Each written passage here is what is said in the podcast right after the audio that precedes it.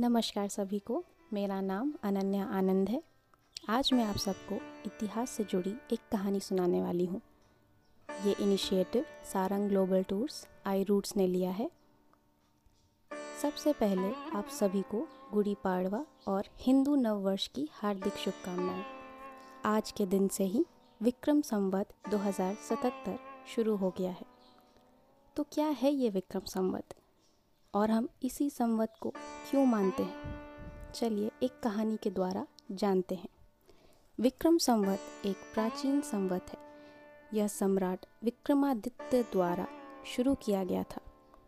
विक्रमादित्य का जन्म 102 ईसा पूर्व उज्जैन में हुआ था। वह उज्जैन के राजा गंधर्व सेन के छोटे बेटे थे।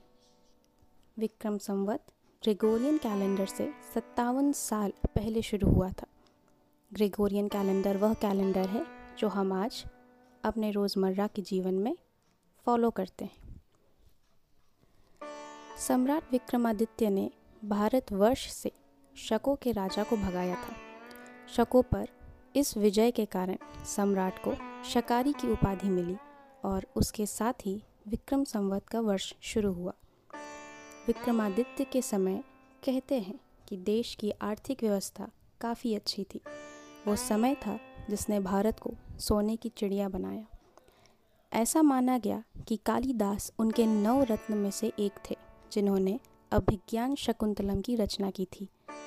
पर एक इतिहासकारों और कई स्कॉलर का मानना है कि विक्रम संवत का सम्राट विक्रमादित्य से कोई संबंध नहीं है।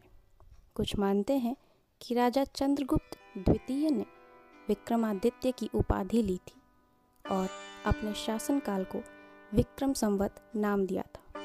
तो ये थी विक्रम संवत के बारे में थोड़ी जानकारी। धन्यवाद।